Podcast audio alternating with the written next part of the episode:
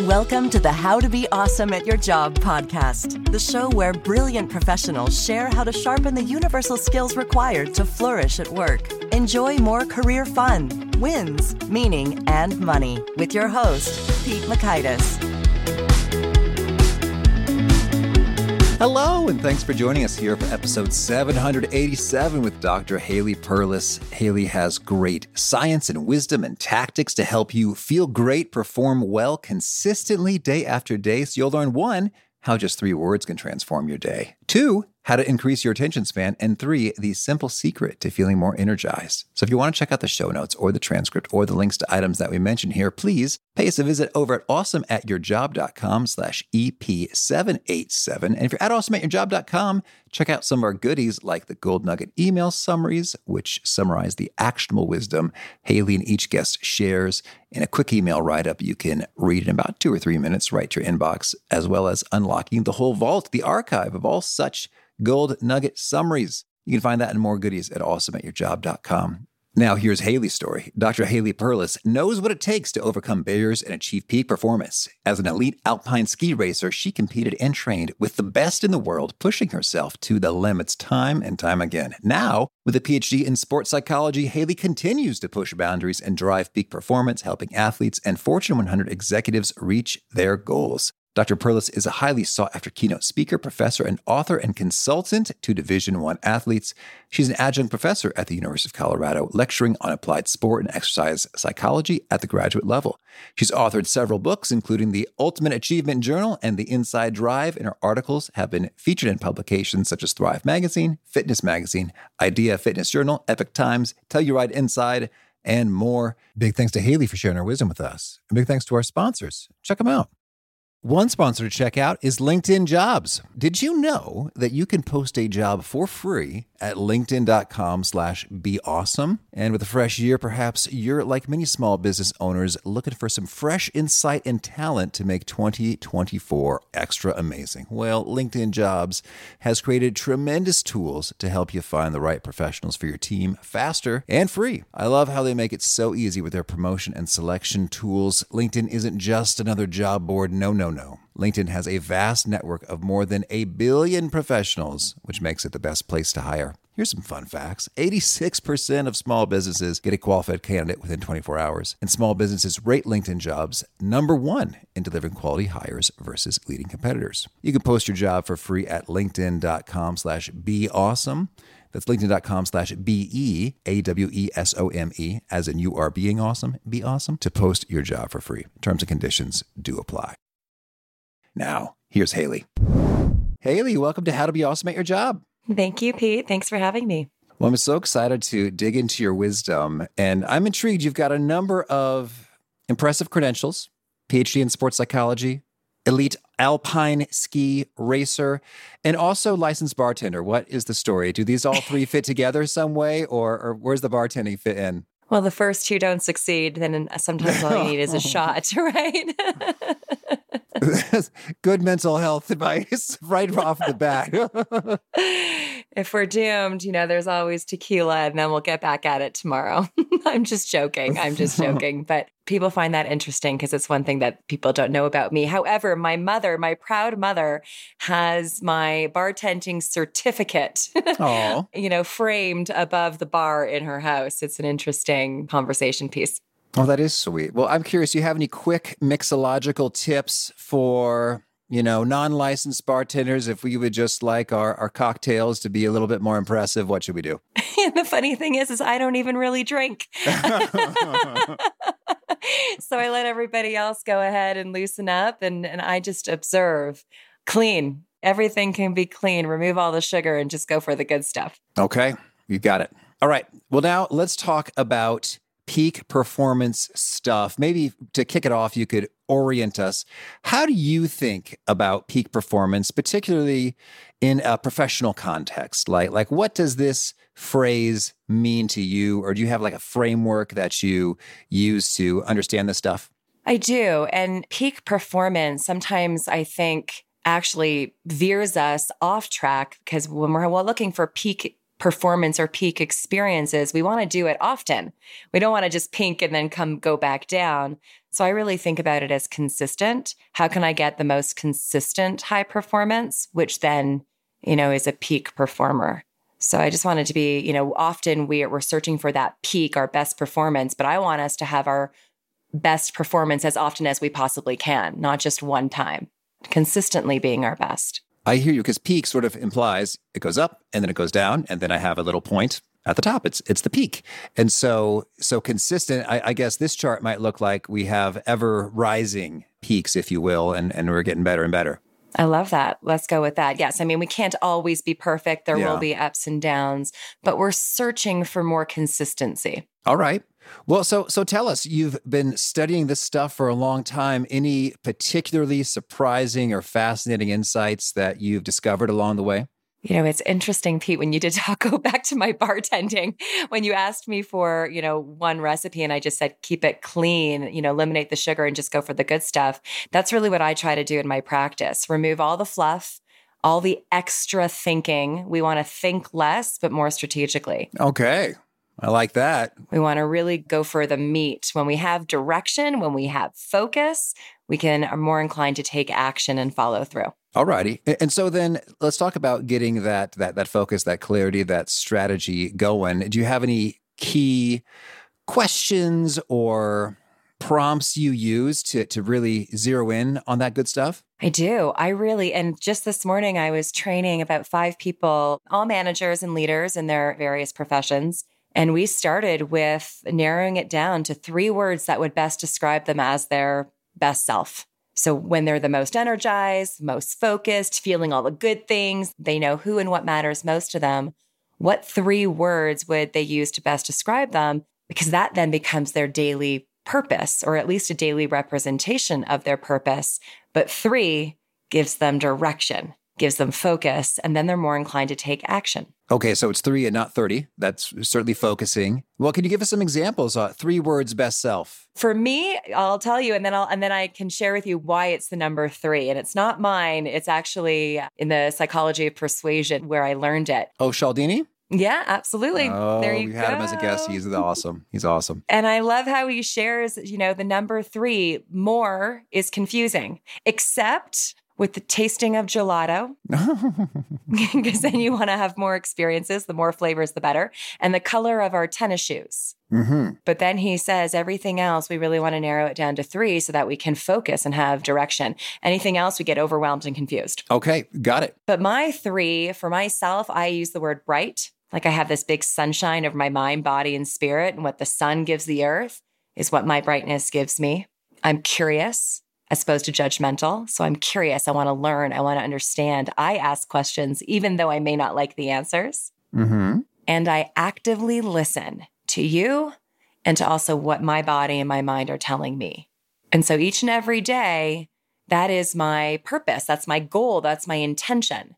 I also want to be kind. I also want to be generous. I also want to be empathetic. But if I try to be everything, I will be nothing. So mm. if I mm. focus on those three, that will allow me to take action. And I also will be so much more than just those three, but those three gives me purpose, gives me focus. And is the idea that these three are pretty persistent as opposed to a shifting daily intention? It's like this is the best self and this is what I'm going for day after day? I believe so. I've been playing around with it for myself for years and and it is rather consistent for me. For people who are just starting to figure out their best three words, sometimes you can play around, trial and error. You let it marinate for a little bit before you find it, but I do believe that when we do enough trial and error and self-awareness and we do land on 3. And then there's a cool factor in this. It's not just having your direction every day you wake up and you want to be these three things so that you can be your best self it's also catching yourself when you start to lose one of those words. All right. When I'm not energized, when I'm not resilient to the first stressor of my day, for example, I immediately lose my curiosity. Hands down, it is the first word that goes. So as soon as I can catch myself no longer being curious, which usually means I'm judging, which usually means I'm judging someone or something, I can stop and reset instead of letting my entire best self get lost or sinking further and further into a, what I call my own quicksand of misery. Oh, there's a turn of a phrase. a quicksand of misery. Yeah, I, I, hear what you're saying in terms of like that that spiral or that inertia. I guess folks would might say colloquially, "Oh, we woke up on the wrong side of the bed," or you know, I just noticed something that I guess maybe I'm being judgmental. I see something that's not right as it should be, and then and then my brain starts thinking, "What's going? What's wrong with people? Why are we doing it this way? Like this doesn't make any sense whatsoever. That's so inconsiderate." And so then uh, it's like I'm primed to notice other stuff that's jacked up and and messed up and rail about that inside my head. So that's no fun. So when you do catch yourself, you notice, "Oh, hey, I'm doing that thing," but then what? What do you do about it? There's a couple of things, but this is where we're really talking now about a lot of recovery pauses.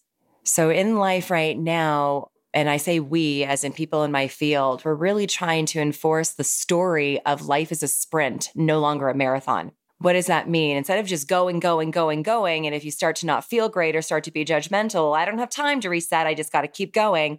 No, it's now a sprint. You stress and then you recover. So when I find myself losing my best self, I stop and I take a recovery pause. That might be one minute, it might be five minutes, 10 minutes. And what do I do there? I reset usually my emotions because we are creatures of emotion. We're emotional creatures.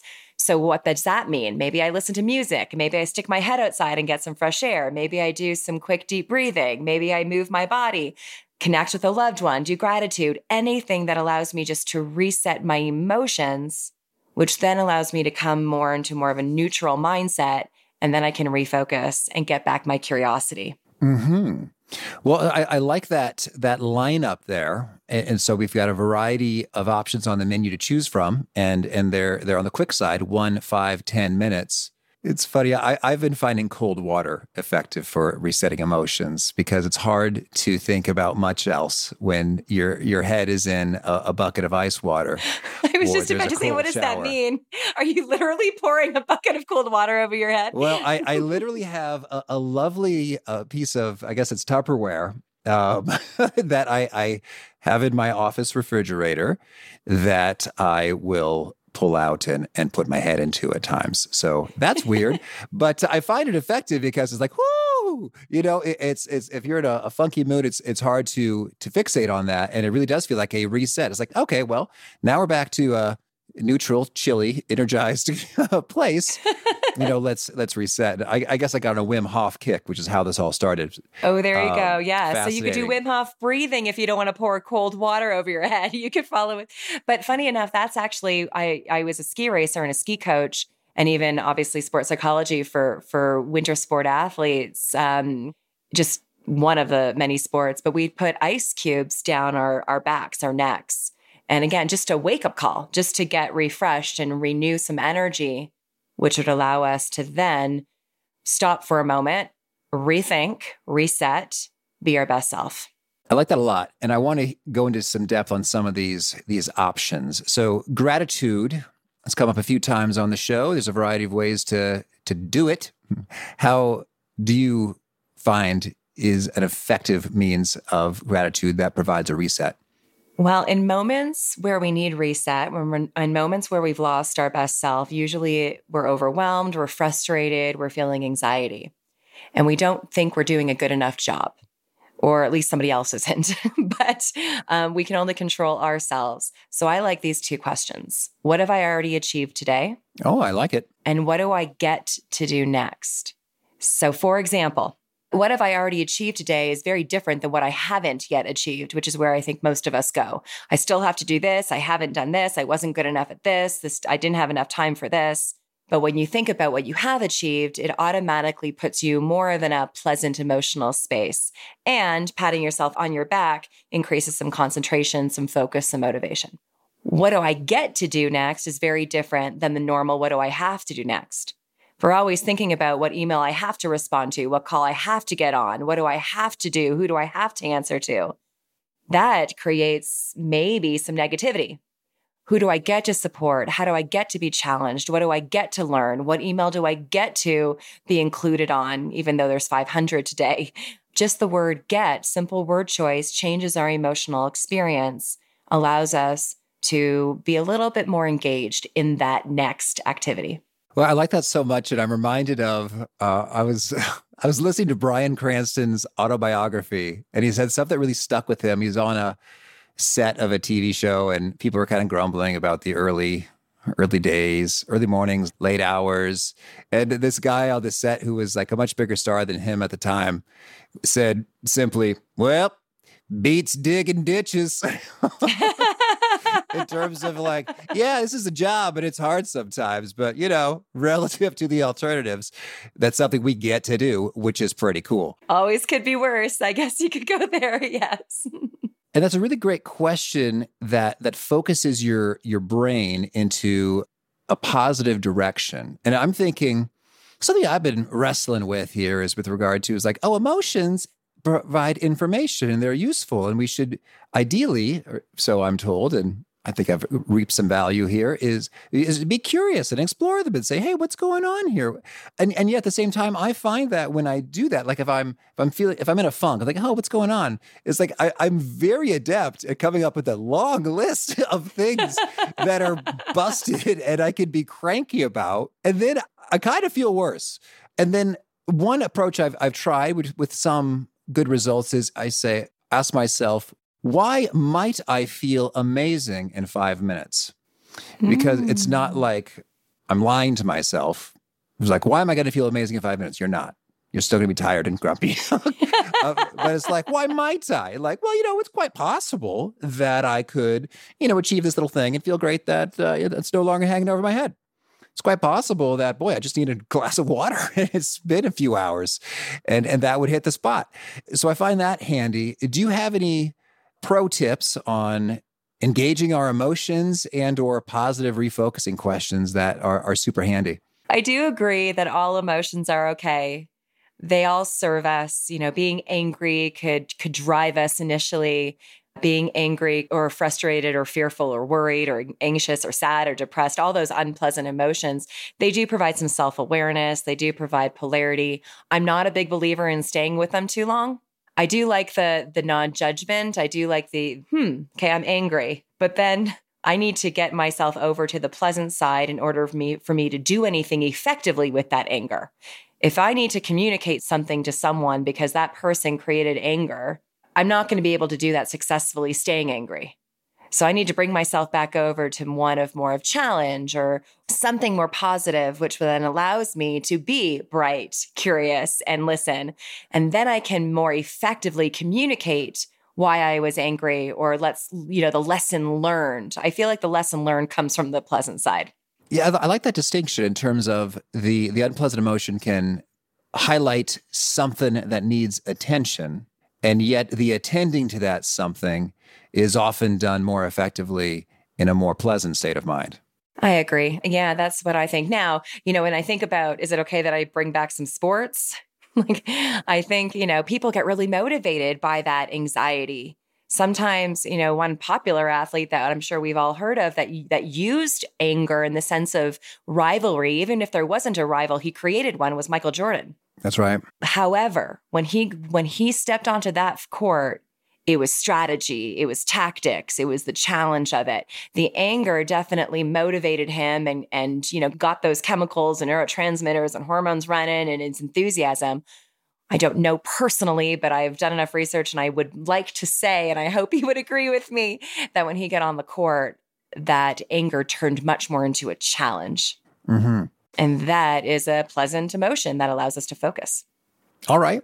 Well, any other favorite refocusing questions that you pose to yourself? Uh, like I said, I do like to think strate- less, but more strategically. But I actually find myself when I'm trying to reset my emotions is not necessarily always use my mind, but to use tactics that immediately change my emotion, like music. All right. I have a theme song it's a cheesy one. I don't care. I use it. But for example, my favorite movie of all time as a kid and as an adult is Flashdance. All right. And there is a song in Flashdance called What a Feeling. I'm sure many of your listeners have heard of it or know it, and they're smiling right now or making fun, but that's okay. But I will tell you that if I'm finding myself anxious or overwhelmed or exhausted or sad, if I turn What a Feeling on, If I need a little bit of an emotional reset to peace, I just remind myself of dancing around my parents' house as innocent, as free as I possibly can. If I am about to go climb a mountain, metaphorically, but I also do climb mountains, but whatever that mountain might be, the lyrics are take your passion, make it happen, dance through life. So I don't have to, my resetting is not necessarily asking myself a question. It's directing myself to the words of another song, of a song that allows me to direct my mind elsewhere. That's cool. And, and so you've got your your theme song. Do you have sort of a, a, a playlist or a lineup of, of different songs for different purposes, or is it always this go to? This is usually my go to, the theme song, but I do have I do have a playlist, Perlus playlist. and it's quite long because in that moment, sometimes I want the genre, sometimes I want the harmony, sometimes I want the lyrics, the tempo. So it's rather long, but yes, I do have a Perlus playlist that in that playlist, there's always going to be some song that I can press play to navigate me to an emotion that I want to experience. It is my reset.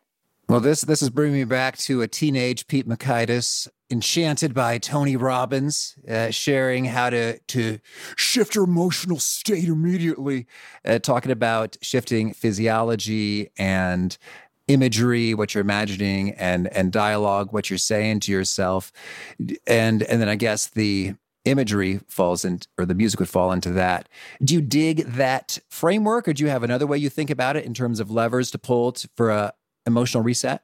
Uh, do you mean the imagery piece? Yeah. Or like like holding your body in a certain way or breathing or your, your power moves or, or, or whatever? Oh absolutely. I it's so funny. I started teaching this and uh, my brothers i have two brothers and they make fun of me all the time because i always tell people to take their shoulders up back and down and smile so if you take your your shoulders up, back and down, you know, you're opening up your chest, you're letting room for air to come through, not just stop at your chest but go through your diaphragm, smiling, even through all that anger and disappointment, releases certain chemicals, gets your body language set up. In person, when I get people to stand up and take their shoulders up, back down, and smile, then they give me a standing ovation. So it's, you know, it's always nice to set the room up. And and so I do believe in definitely body to mind techniques. And that would be an example of one. Setting up your body to create a mental space, to create mental fitness, to create positive or pleasant emotions. Movement, forget about standing still, moving your body, is scientifically the best way to change your emotional state from an unpleasant to a pleasant. Whether it's small movements like rolling your shoulders, whether it's stretching, opening your front body after we're all typing and, and hunched over at our computers all day, going for a walk, large movements, getting fresh air if you can, even adding to it. Blood circulates through your body. Blood carries oxygen, glucose, energy. It energizes us and it makes us go from unpleasant to pleasant. Mm, I, I, dig it. I dig it. And I'm also thinking about Dr. Andrew Huberman of the Huberman Labs podcast, which is fantastic. mentioned, and this is crazy, there's good science that suggests simply looking up can rally attention in terms of like what our eyeballs are doing and the signals that's sending inside our brains. It's, it is fascinating what is going on with the human body straight up or to the right or to the left? Because I know we can read people depending on where they're looking. But uh, well, as my understanding, and I might be mistaken, is you're even tilting upward your your chin and and head, so it's it's up, like you're looking at a tall tree or a bird in the sky, and and that can spark some attentiveness. And and I I think it's true in my own experience. He's got the scientific studies and, and papers and such uh, underlying it. But I, I've even elevated my desk a bit more so that I'm not, you know, hunched over downward looking all day, but rather just there's a little bit of a of a tilt up. And and I think it's made a difference, or at very least, it's given me a placebo benefit, which I appreciate. Which you'll take too. Yeah, that hunched over, you know, orthopedic surgeons have now are now talking about the pandemic posture. Oh boy. you know, that hunched over.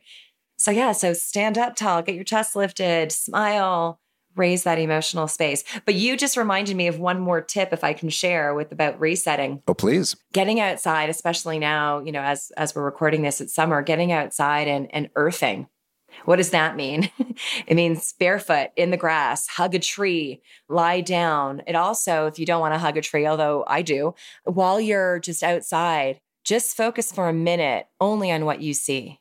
Then focus for a minute or maybe 30 seconds only on what you hear, then only on what you can smell, then only on what you feel underneath you.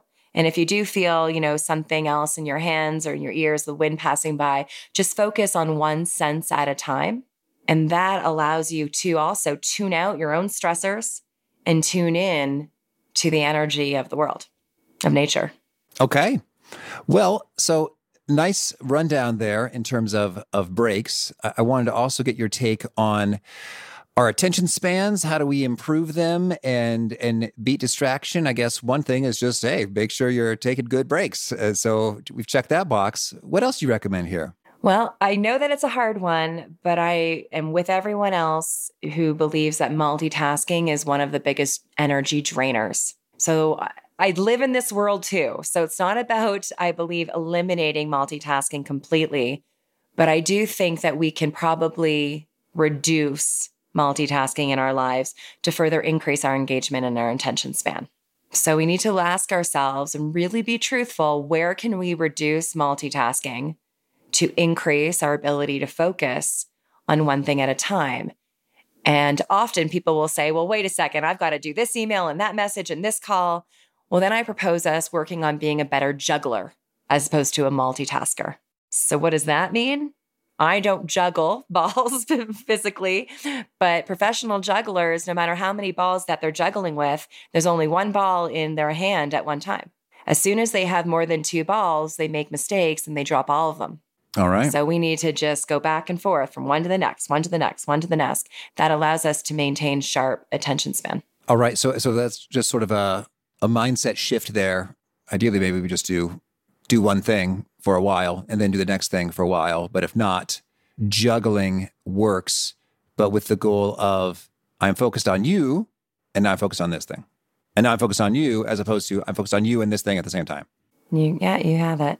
And one of those things, I know we brought it up before, but just just to enforce it, one of those things is recovery. I'm focused for these five minutes on recovery, and then I come back to this email or this phone call or this task. Mm-hmm. Okay. Well, and then any tips when it comes to exercising our brains so that we are effectively able to engage and recover and to engage and recover and to you know keep on getting better and better yeah, use it, but be deliberate. So, you know, right now, crossword puzzles or Wordle or Sudoku, those games, even video games with my athletes, my sport athletes and my consulting practice, we actually train our brains using video games and, and games on the computer. In fact, some of us are so good that we we tune out the rest of the world and we can go for hours. We don't necessarily want that though. We need to have discipline and we and we don't want to have the addiction but we need to use our brain and deliberately focus in in order to increase our attention span. So then an, an, exercise might mean like this is what I'm focused on for the next hour period. Like like like that kind of a thing. Like this is what we're doing here. Yeah, there's something that I um, you can just search it on on the on the internet, but I do it in my presentations. It's called a concentration grid. And all it is is um, 99 numbers scrambled up in a grid. Starts at zero, zero, and they're all scrambled up um, to 99. And then you time yourself in not even an hour, I do a minute. And in a minute, you see you start at zero, zero, then zero ones, then zero two. And you have to go and find these numbers in order as fast as you can and see how high you can get. So I'll do this with the people that I'm consulting with. And then I will try to distract them so I will go and distract them with noise and, you know, with words. I tell them 30 seconds left. I tell them how, you know, and they have to literally focus on tuning me out. It's the only time they can deem me irrelevant. You know, if they hear me, I'm supposed to come into their presence and then leave. So they're staying focused on their number. So that's just an example of an exercise, a concentration grid. You purposely engage in, in again, Sudoku or Wordle or crossword puzzle or even a video game or an app game momentarily you tune in with the intention of, you know, deeming everything else irrelevant. And that's going to increase your attention span. We just don't want to become addicted. Then we lose focus on everything else. And so then when one's doing these exercises, you want to have some sort of distractor in the mix to eh, practice the ignoring? You can play around with it, but I think that's real life. You know, even though I'm trying to focus on this, on, you know, speaking with you, I have intentionally turned off everything. So I will not get pinged. I will not get dinged. But in the real world, if we're sending an email, You know, we might get a text, we might get a message, someone might come into the room. So we have to practice real life. It's simulation for real life.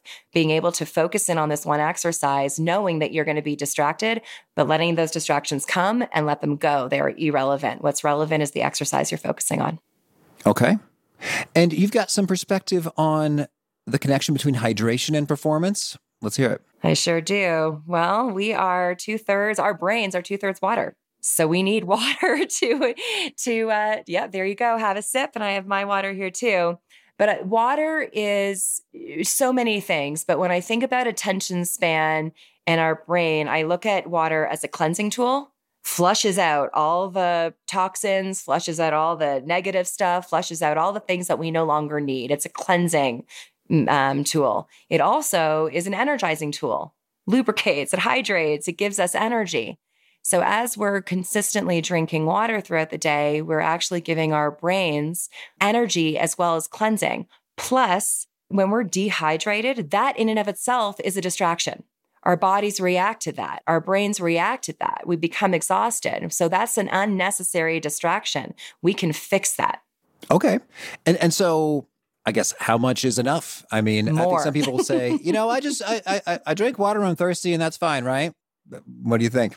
Well, often the the nutritionists and the experts will say if you're thirsty, you've waited too long.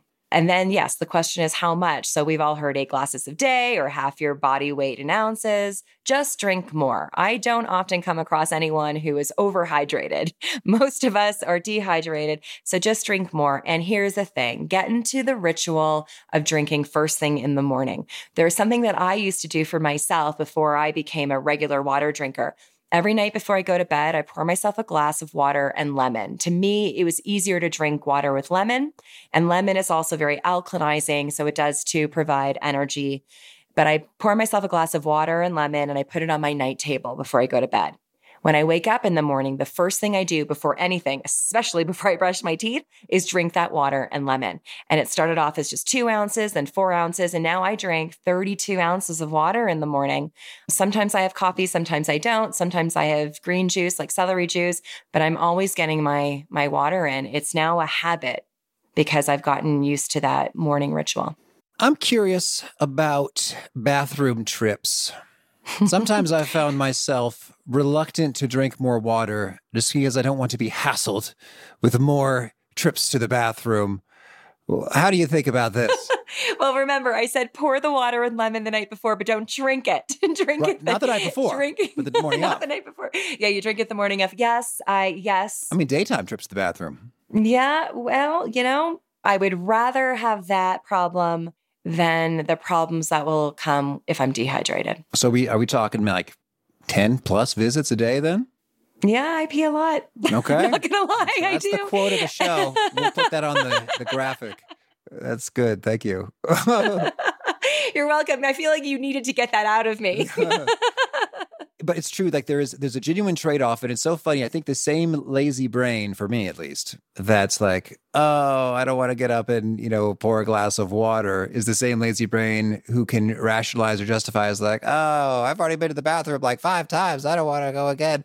Yeah, and, and, and so you're going on record as saying that yes, there is more time spent visiting the bathroom, but you're you're more than making up for that time with the improved benefits of, of hydration. Is that fair to say?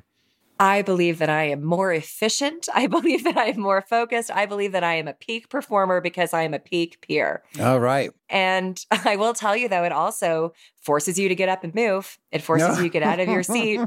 so there's there's other benefits that come with it. okay. Well, Haley, tell me anything else you really want to make sure to mention before we shift gears and hear about your favorite things. You know, I think with this life, this groundhog day, the wash, rinse, repeat, the wash, rinse, repeat, it's not necessarily that we're that we're that we need to increase our attention span. Many of us actually have good focusing skills, but because we're stagnant all day and we're inactive all day and we're just doing the same thing over and over again, the boredom kicks in, the complacency kicks in. So I think it's important that we look for variety wherever we can. If you've been staring at this wall for, you know, half the day, maybe turn around and stare at a different wall. Add variety to your life wherever you can. because that variety will also create energy, which will allow us to focus and, and be able to be more engaged. All right.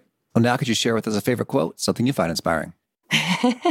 I don't know that if it's a fra- favorite quote, but I will tell you what I use for myself when I get distracted or overwhelmed. And it's more of a, a mantra right, left, right, left, right, left.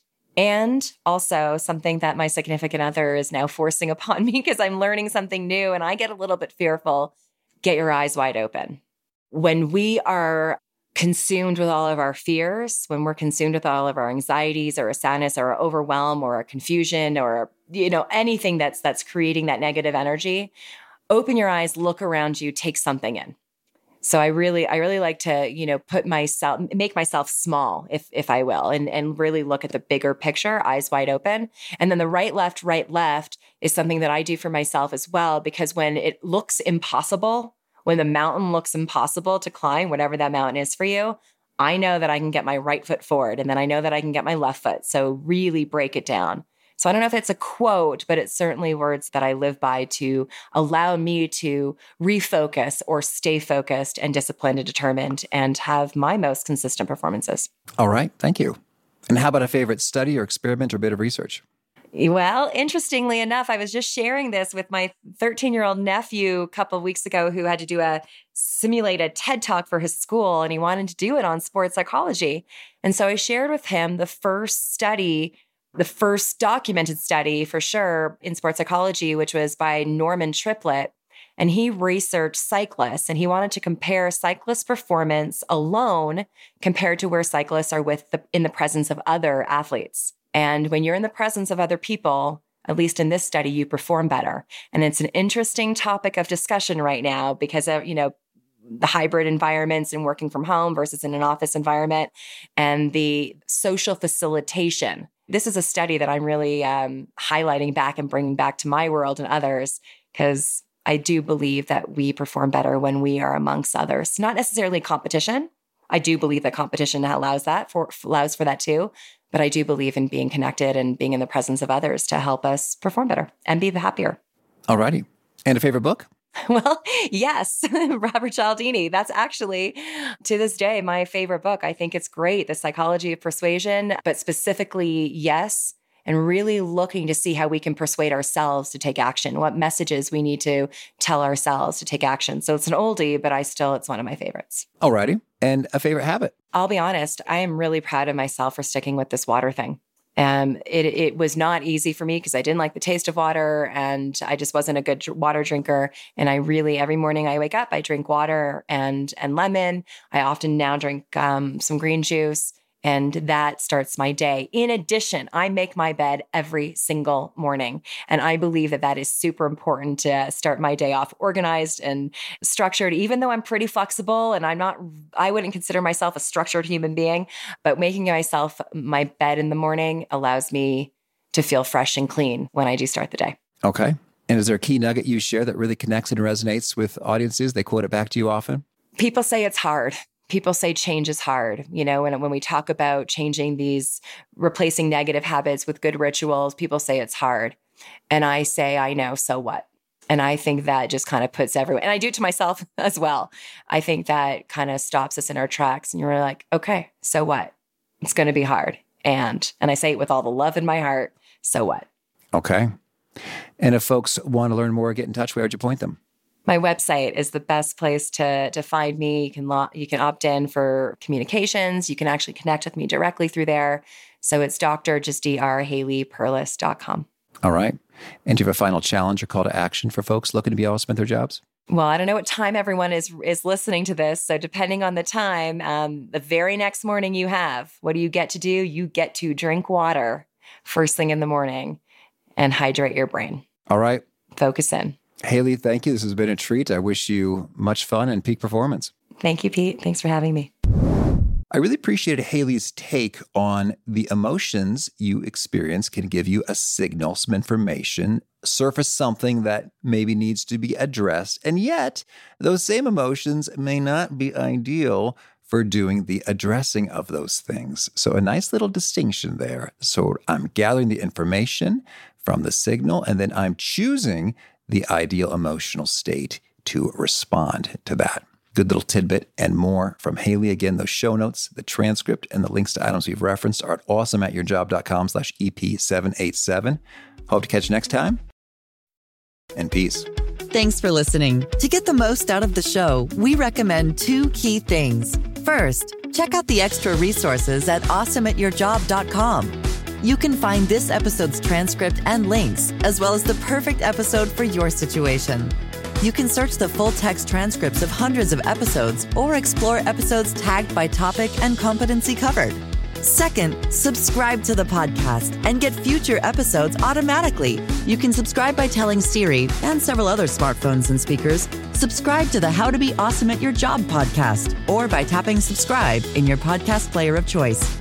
If you'd like some extra help figuring out podcasts and how subscriptions work, visit awesomeatyourjob.com slash subscribe for guidance. Hope to catch you on the next episode of How to Be Awesome at Your Job. Let's jump into Peppa's world of play. Look for spring flowers, hunt for muddy puddles, and bravely explore exciting places with Peppa playsets. Peppa Pig, inspiring kid confidence.